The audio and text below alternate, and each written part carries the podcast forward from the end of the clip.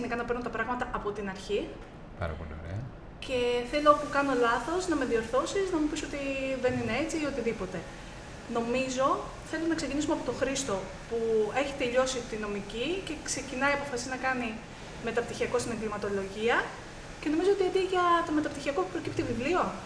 Ή κάπως Λοιπόν, έτσι να έχουν τα πράγματα. ευχαριστήσω και εγώ για την πρόσκληση. Είμαι πολύ χαρούμενος και που είμαι στα Χανιά και που είμαι μαζί σου και μαζί σας εδώ. Ε, τελείωσα λοιπόν την νομική, ξεκίνησα να δουλεύω σαν δικηγόρος και κάποια στιγμή επειδή η στήρα οπτική, νομική του φαινομένου του εγκληματικού δεν μου αρκούσε, ήθελα να έχω μια οπτική λίγο γενικότερη και πιο ανοιχτή.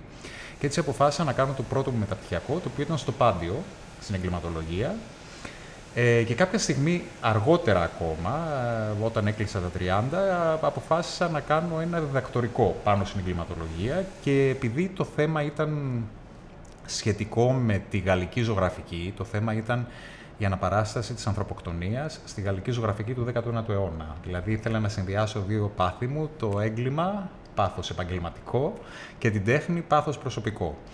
Ε, αποφάσισα λοιπόν να πάω στο Παρίσι, να κάνω την έρευνα στα δύο μεγάλα μουσεία, στο Λούβρο και το Ορσέ.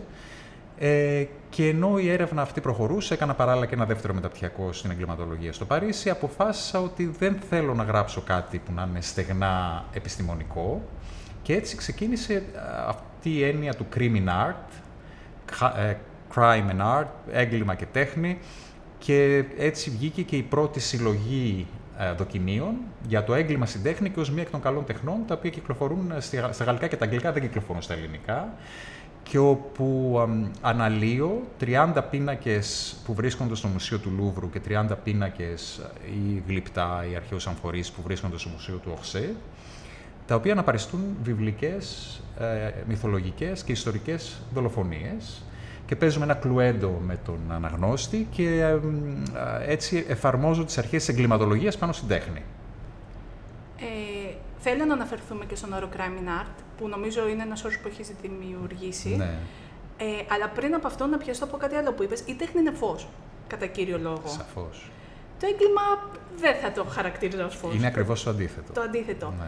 Ήταν εύκολος ο συνδυασμός να προκύψει και να δημιουργηθεί και ο όρος crime in art και να καταφέρεις να το συνδυάσεις ώστε να το διαβάζουμε εμείς στα βιβλία σου.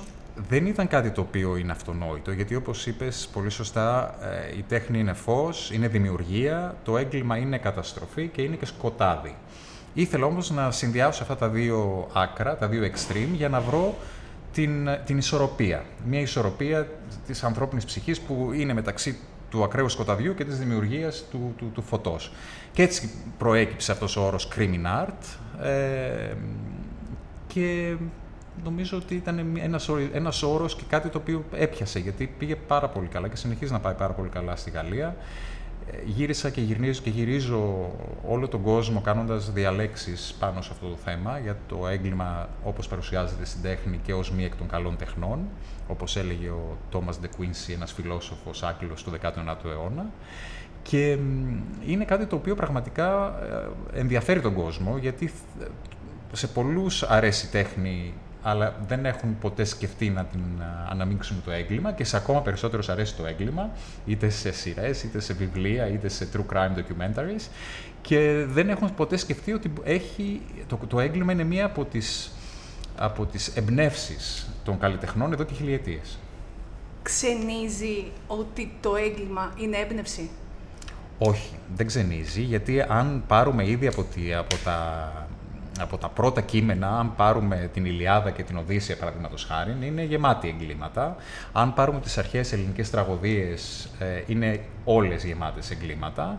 Αν πάρουμε... ε, και τόσο η βίβλος επίσης είναι γεμάτη εγκλήματα.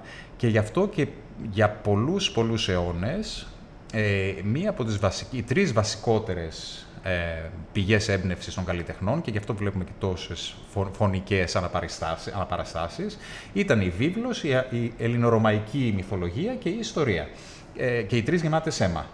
Γι' αυτό και όλα τα μουσεία, όπου και να πάμε, πάντα ε, έχουν κάποια αναπαράσταση εγκλήματος. Ε, θέλω να περάσουμε λίγο στο βιβλίο σου, στον πέμπτο όροφο της νομικής, το οποίο είναι βραβευμένο βιβλίο. να μας μιλήσει. Είναι το, είναι το αγαπημένο σου, είναι το πιο ιδιαίτερο. Μπορεί ένας συγγραφέας καταρχάς να έχει ένα αγαπημένο. Είναι όλα παιδιά σας, φαντάζομαι. ναι, ναι. Είναι, ε, να πω το εξής, ότι στη Γαλλία ξεκίνησα να γράφω το 17 να βγαίνουν βιβλία και έχω το 7ο βιβλίο που κυκλοφορεί το Σεπτέμβριο. Στην Ελλάδα κυκλοφορούν τρία μόνο και θα κυκλοφορήσει το τέταρτο του χρόνου. Ε, στην Ελλάδα λοιπόν κυκλοφορεί ο πέμπτος ορόφιος νομικής, το θάνατος επισκηνής που βγήκε φέτος. Το κλειδί. Και το μυθιστόρημα με κλειδί, το οποίο νομίζω ότι μεταξύ των τριών αυτό αγαπώ λίγο περισσότερο και φάνηκε ότι το έχουν αγαπήσει και οι αναγνώσει ακόμα περισσότερο, γιατί το, το βιβλίο αυτό κέρδισε το βραβείο Μεσογειακού Αστυνομικού Μυθιστορήματος, το οποίο είναι μια αρκετά μεγάλη διάκριση, το Prix Méditerranée ε, du, du Polar, όπως λέγεται στα γαλλικά. Και είμαι πάρα πολύ χαρούμενος γι' αυτό και είναι και μία εκτός σειράς, ας το πούμε, γιατί έχω έναν αστυνόμο, τον Χριστόφορο Μάρκο, ο οποίος εμφανίζεται σε, όλες, σε όλα αυτά τα βιβλία, αλλά στο συγκεκριμένο, το οποίο είναι έτσι καλοκαιρινό, είναι λίγο πιο φτηνό, κάνει λίγο πιο, πιο φωτεινό, λίγο πιο άγκαθα κρίστη. Ε, τον βρίσκουμε σε ένα άλλο περιβάλλον, όχι στην Αθήνα όπου διεξάγει τις έρευνές του συνήθως, αλλά σε ένα ελληνικό νησί, το οποίο το έχω αποκαλέσει νήσος, γιατί δεν ήθελα να είναι ένας α, τουριστικός οδηγός σε συγκεκριμένο νησί. Προορισμό. Ακριβώς, όπου ο καθένας μπορεί φυσικά να, να προβάλλει τις δικές του αναμνήσεις από το δικό του αγαπημένο νησί. Και νομίζω λοιπόν ότι ε, είναι το, το αγαπημένο μου είναι το μυθιστόρημα με κλειδί. Υπάρχει ενδεχόμενο κάποια από τα βιβλία να τα δούμε σε μεταφορές κινηματογραφικές ή τηλεοπτικές; Ε, θα ήταν μεγάλη χαρά, αλλά δεν είναι αυτός ο σκοπός. Και επειδή ζω σε μια χώρα, ζω στη Γαλλία εδώ και πολλά χρόνια, η οποία είναι μεγάλη παραγωγός και τηλεοπτικού περιεχομένου και κινηματογραφικού, ε, έχει μια πολύ ψηλή ποιότητα σε όσα κάνει και έτσι με έχει κάνει και εμένα πολύ αυστηρό κριτή. Δεν σας κρύβω ότι μου έχουν γίνει προτάσεις, τις οποίες έχω απορρίψει, ε, γιατί θέλω, δεν θέλω να γίνει κάτι μόνο για να, για να γίνει, αλλά να γίνει κάτι το οποίο είναι αντάξιο και της λογοτεχνικής μου δουλειάς, αλλά κυρίως κάτι το οποίο ο, αναγνώ, ο, ο αναγνώσιος και τώρα ο θεατής θα το δει και θα πει ότι είναι κάτι το οποίο δεν έχασε το χρόνο του παρακολουθώντας το. Επανέρχομαι πριν που αναφερθήκατε στο βραβευμένο μυθιστόρημα. Δεν είναι το μόνο που έχει βραβευτεί, είστε πολύ βραβευμένος συγγραφέα. Ναι. Ε, είναι τα βραβεία μία αναγνώριση για έναν συγγραφέα, είναι ένας αυτοσκοπός, είναι μία όθηση ένα κίνητρο για κάτι καλύτερο, για κάτι παραπάνω, υπάρχει ταβάνι; Λοιπόν, είναι μια αναγνώριση σαφώς ε, και είναι και μια χαρά. Βέβαια, η μεγαλύτερη χαρά είναι τα καλά λόγια των αναγνωστών. Αυτό δεν είναι ένα κλισέ το οποίο απλά το λέμε για να υπάρχει. Χωρίς αναγνώστες δεν υπάρχει συγγραφέας. Και ακόμα και αν κάποιο βιβλίο έχει βραβευθεί, αλλά δεν έχει αγαπηθεί από τους αναγνώστες, δεν έχει την ε, την, δεν δημιουργεί έτσι τα χαρούμενα συναισθήματα που θα ήθελε ένας συγγραφέας να έχει από τέτοιες βραβεύσεις. Η αλήθεια είναι ότι έχω τη χαρά να έχω κερδίσει και με το σκηνικά εγκλήματος του Λούβρου, που ήταν το πρώτο μου βιβλίο, το Εθνικό Βραβείο ε, Λογοτεχνικού Δοκιμίου ε, στη Γαλλία. Έχω κερδίσει με τον πέμπτο όροφο της νομικής το βραβείο της Ακαδημίας ΒΑΡ, που είναι μια θηγατρική της Γαλλικής Ακαδημίας, και το Prix Méditerranée, το βραβείο το Μεσογειακό, για το αστυνομικό μου το, στη γαλλική του βερσιόν του μυθιστορήματος με κλειδί. Αυτό όμως που μετράει για μένα, επαναλαμβάνω, είναι η αγάπη των αναγνωστών. Όσο για το αν υπάρχει ταβάνι, ε, έχω την αίσθηση ότι επειδή με κάθε βιβλίο γινόμαστε και καλύτεροι, είναι λογικό, σε ό,τι και να κάνουμε, με την εμπειρία βελτιωνόμαστε, ε, αναρωτιέμαι ε, τι τι συναισθήματα δημιουργούνται σε όσους με το πρώτο ή με το δεύτερο βιβλίο τους έχουν κερδίσει ένα τεράστιο βραβείο, όπως είναι το Goncourt, το γαλλικό ας πούμε. Αν το κερδίσεις με το πρώτο και το δεύτερο βραβείο σου και ξέρεις ότι ε, είναι δεδομένο ότι το δέκατο και το δωδέκατο βιβλίο σου, παραδείγματος χάρη, θα είναι πολύ καλύτερα από το πρώτο. Και ξέρεις ότι δεν θα το κερδίσεις ποτέ ξανά. Γιατί δεν υπάρχει κάποιος ο οποίος έχει κερδίσει δύο φορές το βραβείο Goncourt τι συναισθήματα σου δημιουργεί αυτό. Οπότε λέω ότι προτιμώ να κερδίσω μεγάλα βραβεία, αν με αξιώσει ο Θεός και αναγνώστες και οι κριτικές επιτροπές, μεγαλώνοντας και με επόμενα βιβλία. Ήδη με το πέμπτο βιβλίο κέρδισε το Μεσογειακό Βραβείο Αστυνομικού Μυθιστορήματος και αναγνωρίστηκε και με αυτόν τον τρόπο και η Ελλάδα σαν, σαν παραγωγός χώρα αστυνομικής λογοτεχνίας και βλέπουμε.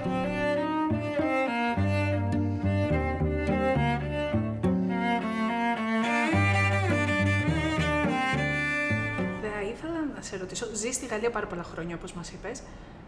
αλλά έχουν εκδοθεί βιβλία σου και στα ελληνικά. Έχεις γεννηθεί και έχεις μεγαλώσει στην Κρήτη. Έχεις σπουδάσει εδώ, έχεις πάρα πολύ καλή εικόνα της ελληνικής πραγματικότητας. Πόσο πιο εύκολο ή πιο δύσκολο είναι να είσαι συγγραφέας στην Ελλάδα ή στη Γαλλία; Είναι τελείως διαφορετική η πραγματικότητα ε, στη Γαλλία από ότι στην Ελλάδα για έναν συγγραφέα. Στη Γαλλία ε, έχω τη χαρά να μπορώ να ασχολούμαι μόνο και αποκλειστικά με αυτό. Είμαι δηλαδή full-time συγγραφέας. Ε, συστήνεσαι, Χρήστος Μαρκογιαννάκης, συγγραφέας. Ναι, μου πήρε τρία-τέσσερα βιβλία για να το κάνω. Έλεγα στην αρχή εγκληματολόγος, έλεγα πρώην ποινικό δικηγόρος και πλέον εδώ και από το τέταρτο βιβλίο και μετά, αν δεν απατώμε, ξεκίνησα να λέω συγγραφέας. Ε, η εικόνα, η πραγματικότητα για έναν συγγραφέα μου στη Γαλλία είναι τελείως διαφορετική και υπάρχει μια ιδιαιτερότητα στη Γαλλία, η οποία δεν υπάρχει νομίζω σε άλλες ευρωπαϊκές χώρες, συμπεριλαμβανομένης και της Ελλάδος. Είναι ότι εκεί πέρα ε, υπάρχουν φεστιβάλ βιβλίου κάθε Παρασκευό Σαββατοκύριακο. Επομένως, ε, τα οποία, και στα οποία πληρώνεσαι για να πας. Δηλαδή, συμμετέχεις, ε, συμμετέχεις σε debate με άλλους συγγραφείς, συμμετέχεις σε γνωριμίες με αναγνώστες και σε πληρώνουν. Επομένως, ε, αν κάποιος συγγραφέας θέλει, και εγώ το θέλω γιατί είναι και ένα διάλειμμα στην απομόνωση της συγγραφής και θέλω να γνωρίζω αναγνώστες, περνάω σχεδόν όλα μου τα Σαββατοκύριακα από το Σεπτέμβριο μέχρι το Δεκέμβριο και από τέλη Ιανουαρίου μέχρι τον Ιούνιο σε κάποιο φεστιβάλ ε, σε μικρότερες, μεγαλύτερες πόλεις, ε, τα οποία χρηματοδοτούνται από την περιφέρεια, από, από ιδιώτες, από το κεντρικό κράτος. Υπάρχει μια λεγόμενη, η λεγόμενη πολιτική βιβλίου, στη Γαλλία, η οποία σπρώχνει τους αναγνώστες να αγοράσουν βιβλία και η οποία σπρώχνει και τους συγγραφείς να γνωρίσουν και να έρθουν κοντά στους αναγνώστες. Είναι λοιπόν μια τελείως διαφορετική πραγματικότητα η οποία μου επιτρέπει ε, να, να ζω, να επιβιώνω με την πένα μου, να βιοπορίζομαι από την πένα μου. Και από τα παρελκόμενα, έτσι, δηλαδή ομιλίες, όπως είπαμε, διαλέξεις και φεστιβάλ βιβλίου και από την άλλη, όταν κάποια στιγμή με το καλό έρθει και το σενάριο, σε κάποιο από τα βιβλία, θα είναι και μια ακόμα, ένα ακόμα λιθαράκι προς αυτή την κατεύθυνση. Θέλω να, αν, αν μπορείς, να μας πεις κάποιος που θα ήθελε να ασχοληθεί με τη συγγραφή. Τι θα τον συμβούλευες; Λοιπόν, θα τον συμβούλευα να διαβάζει πολύ. Κανένας δεν είναι καλός ή ακόμα και κανένας δεν μπορεί να γίνει συγγραφέας αν δεν είναι πρώτα φανατικός αναγνώστης. Και να μην διαβάζει μόνο το είδος του, να διαβάζει τα πάντα. Εγώ γράφω αστυνομικά κατά κύριο λόγο. Ε, δεν σημαίνει όμως ότι διαβάζω μόνο αστυνομικά. Διαβάζω τα πάντα. Διαβάζω ιστορικά, διαβάζω βιογραφίες, διαβάζω πολιτικά, διαβάζω δοκίμια, ψυχολογία κτλ. Το πρώτο λοιπόν είναι να διαβάζει. Ε, το δεύτερο είναι να επιμένει γιατί ε, είναι δεδομένο και μάλλον είναι πολύ πολύ σπάνιο κάποιος την πρώτη φορά που θα στείλει ένα χειρόγραφο σε ένα εκδοτικό οίκο να του πούν μπράβο, συγχαρητήρια, είναι καταπληκτικό. Φέρτε να το εκδώσουμε, σας κάνουμε και ένα συμβόλαιο για άλλα πέντε βιβλία και το πρώτο βιβλίο που θα εκδώσετε θα, θα πουλήσει εκατοντάδες χιλιάδες αντίτυπα. Είναι πάρα πολύ σπάνιο ακόμα και μεγάλοι συγγραφείς, ε, που πλέον τους θεωρούμε μορφές στο είδος τους, έγιναν διάσημοι από το 4ο, 5ο, 6ο βιβλίο τους και μετά και μετά παρασύρθηκαν και τα προηγούμενα βιβλία. Επομένως, ανάγνωση, υπομονή, επιμονή, ε, να μην το βάζουν κάτω, δηλαδή οι απορρίψεις θα έρθουν και έχουμε διαβάσει απορρίψεις ε, ε και γράμματα απόρριψης για, για, για, βιβλία τα οποία όταν εκδόθηκαν έγιναν τεράστιες επιτυχίες, έτσι και να συνεχίζει να, να ονειρεύεται, να δημιουργεί και να γράφει όσο το δυνατόν περισσότερο. Έχω φίλους οι οποίοι λένε «Α, έχω καταπληκτικές ιδέες, αλλά δεν έχω χρόνο». Όταν αγαπάς και θέλεις να κάνεις κάτι, βρίσκεις το χρόνο, ακόμα και αν κοιμηθείς μία ώρα λιγότερη, ε, ακόμα και αν βγεις μία ώρα λιγότερο. Και αυτό, αφοσίωση και αν έχει κάποιος ταλέντο, ε, με την εξάσκηση γίνεσαι συνεχώς και καλύτερος. Ε, Είπες ότι το Σεπτέμβριο θα κυκλοφορήσει ένα νέο σου βιβλίο. Νομίζω έχεις πει σε συνέντευξή σου ότι έχεις ως σκοπό να έχεις ένα βιβλίο κάθε χρόνο. Η έμπνευση είναι εύκολη για ένα βιβλίο κάθε χρόνο; Λοιπόν. Και ε, επίσης μετά μπορείς να μας κάνεις και ένα spoiler μικρό για το καινούργιο βιβλίο. Βεβαίως, να σας κάνω. Θα το, θα, θα, το ξεκινήσουμε λοιπόν, θα ξεκινήσουμε με το spoiler και θα σας πω γιατί ξεκινάω με αυτό. Γιατί όντως έχω πει ότι ο ρυθμός που δείχνουν ότι ακολουθεί ένας αναγνώσεις ε, τον συγγραφέα είναι ένα βιβλίο το χρόνο. Γιατί μέχρι και δύο χρόνια εντάξει μπορεί να τον περιμένει, μετά αρχίζει λίγο και τον ξεχνάει. πάνω από ένα βιβλίο το χρόνο ε, μπορεί να θεωρηθεί ότι είναι υπερβολικά πολύ. Ε, έκανα εξαίρεση φέτος. Στη Γαλλία κυκλοφόρησε το Μάιο ένα αστυνομικό, το οποίο θα κυκλοφορήσει του χρόνου, το Μάιο του 24 δηλαδή, στην Ελλάδα. Και τώρα το Σεπτέμβριο, μέσα σε ελάχιστους μήνες δηλαδή, βγάζω ένα άλλο βιβλίο. Το οποίο όμως δεν είναι αστυνομικό και το οποίο ο εκδοτικός μου οίκος ο Γαλλικός θεώρησε ότι πρέπει να βγει μέσα στο 24, γιατί αφορά ε, μία ε, γυναίκα της οποίας την ε, γέννηση, την 100 την 100, ε, τα 100 χρόνια, ε, συγγνώμη, ξεχνάω και τα ελληνικά μου, ναι, καμιά φορά, τα 100 χρόνια από τη γέννησή της τα γιορτάζουμε φέτος, είναι η Μαρία Κάλλας, και το βιβλίο αυτό είναι ένα μυθιστόρημα, είναι δηλαδή μυθοπλασία, όπου αφορά ένα παιδί το οποίο λέγεται ότι γεννήθηκε από την Κάλλας με πατέρα τον Ωνάση ε, και το οποίο πέθανε λίγο μετά τη γέννα. Έχω πάρει λοιπόν αυτό το παιδί και του δίνω μια ζωή. Είναι ένα what if, τι θα γινόταν αν, ε, μυθιστόρημα. Είναι λοιπόν ε, και επέμεινε ο εκδοτικός μου οίκος να το βγάλω φέτος. Όσο για την έμπνευση, η έμπνευση έρχεται πάντα. Αυτό που λείπει καμιά φορά είναι ο χρόνος, όπως είπαμε και πριν. Ε, είχα μία ρεζέρβα, αν θέλετε, τα προηγούμενα χρόνια, δηλαδή παρήγαγα σε, μία, σε ένα ρυθμό έτσι ώστε να έχω πάντα ένα βιβλίο έτοιμο για τον επόμενο χρόνο. Ε, αυτά εξαντλήθηκαν πλέον, οπότε πρέπει να, να αρχίσω πάλι να γράφω. Είμαι ήδη σε φάση να γράψω, αλλά θα κάνω, γιατί στη Γαλλία τουλάχιστον θα κάνω μία παύση το 24, ε, αλλά στην Ελλάδα θα κυκλοφορήσει το Μάιο του 24 το αστυνομικό. Ε, δεν υπάρχει ακόμα ε, προοπτική να βγει το βιβλίο αυτό με την Κάλλα στα ελληνικά. Ήθελα προς το παρόν να το εκδώσω μόνο στα γαλλικά και βλέπουμε στη συνέχεια.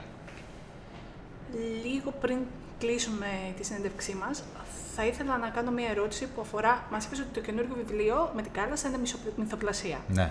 Ω επιτοπλίστων, τα βιβλία σου είναι αστυνομικά, mm-hmm. αστυνομικού περιεχομένου. Mm-hmm. Υπάρχει διαχωρισμός λογοτεχνίας και αστυνομικής λογοτεχνίας; Είναι κάτι όπως έχουμε εδώ στην Ελλάδα το έντεχνο με το λαϊκό. Λοιπόν, υπάρχει. Υπάρχει και δεν υπάρχει μόνο στην Ελλάδα, υπάρχει παγκοσμίως. Ε, μέχρι και πολύ πρόσφατα, μιλάμε για 20-15 χρόνια πριν, η αστυνομική λογοτεχνία θεωρείται ότι ήταν δεύτερης κατηγορίας λογοτεχνία. Αυτά τα πράγματα και στην Ελλάδα και στη Γαλλία αλλά και σε άλλες χώρες. Έτσι. Ε, σιγά σιγά αυτό έχει αρχίσει και δεν ισχύει πια. Ε, και γιατί υπάρχουν, βλέπουμε, μεγάλα βήματα. Ας πούμε, υπάρχει ο Pierre Lemaitre, ο οποίος έχει γράψει κατά κόρνα αστυνομικά και ο οποίος βραβεύτηκε για μία αστυνομικό, αλλά και πάλι νουάρ βιβλίο, ε, με το βραβείο Goncourt. Έχουμε λοιπόν και το, ένα πιο πρόσφατο Goncourt, το «Η Ανομαλία», που έχει στοιχεία και φανταστικού και νουάρ, το οποίο βραβεύτηκε από το μεγαλύτερο ε, λογοτεχνικό βραβείο της Γαλλίας. Βλέπουμε λοιπόν ότι ανοίγουν λίγο τα μυαλά και θα θυμίσω και μια πολύ έτσι ωραία φράση που έχω ακούσει από κάποιον φιλόσοφο, ότι τα αστυνομικά μυθιστορήματα, όταν είναι καλογραμμένα, καταρχάς μας δείχνουν ένα κομμάτι της κοινωνίας, ε, είναι ανθρωποκεντρικά, μας μιλάνε για τα βαθύτερα και τα πιο σκοτεινά ένστικτα ενός ανθρώπου και επίσης απαντάνε σε ένα από τα μεγαλύτερα ερωτήματα που έχει θέσει, και έχουν θέσει όλες οι θρησκείες και η φιλοσοφία, ποιος, το ποιος. Στη θρησκεία είναι ποιος δημιούργησε τον κόσμο, στην φιλοσοφία είναι ποιος είναι υπεύθυνος για τις πράξεις του, ποιος έχει, ε, έχει δημιουργήσει τα πάντα, ποιος ε, είναι ο άνθρωπος. Στο αστυνομικό μυθιστόρημα είναι ποιος είναι ο ένοχος, ποιος είναι ο δράστης. Επομένως, αυτός ο διαχωρισμός ε, έντεχνου, δηλαδή λογοτεχνίας και λαϊκού pop, αστυνομικής λογοτεχνίας πλέον ε, αρχίζει και διαλύεται και έτσι έχουμε ένα, καλο, ένα καλογραμμένο βιβλίο, είναι ένα καλογραμμένο βιβλίο σε όποια κατηγορία και να ανήκει. Και τώρα, κλείνοντας λίγο πιο προσωπικά, σε ποια, σε ποια φάση είσαι αυτή την περίοδο. Μόλις τελείωσα τις διακοπές μου, στα υπέροχα Χανιά, πέρασα πάρα πολύ ωραία, ξεκουράστηκα, έκανα παράλληλα και διορθώσεις ε, για ένα κείμενο και επιστρέφω την άλλη εβδομάδα στο Παρίσι για να πάω ξεκινήσω με τα φεστιβάλ, όπως λέγαμε, και να επιστροφή στην πραγματικότητα, επιστροφή στην πραγματικότητα στη δουλειά και αναμένοντας την κυκλοφορία του καινούριου βιβλίου τέλη Σεπτεμβρίου στη Γαλλία. Οπότε οι δεσμοί με την Κρήτη παραμένουν άρρηκτοι. Βέβαια, βέβαια, βέβαια. Και κάθε καλοκαίρι, πέραν του ότι μου λείπει αυτό το κριτικό, το ελληνικό φως, ε, για μένα το καλοκαίρι είναι Ελλάδα, είναι Κρήτη. Έρχομαι, βλέπω ανθρώπους που μου έχουν λείψει και κάθε φορά αισθάνομαι πραγματικά σαν το σπίτι μου, γιατί είναι και το σπίτι μου και εδώ. Τέλεια. Υπάρχει κάτι άλλο που δεν έχουμε αναφερθεί και θα ήθελες να συμπληρώσεις; Όχι, νομίζω τα είπαμε όλα και ευχαριστώ πάρα πολύ για Εγώ τις πολύ ευχαριστώ. ενδιαφέρουσες ερωτήσεις.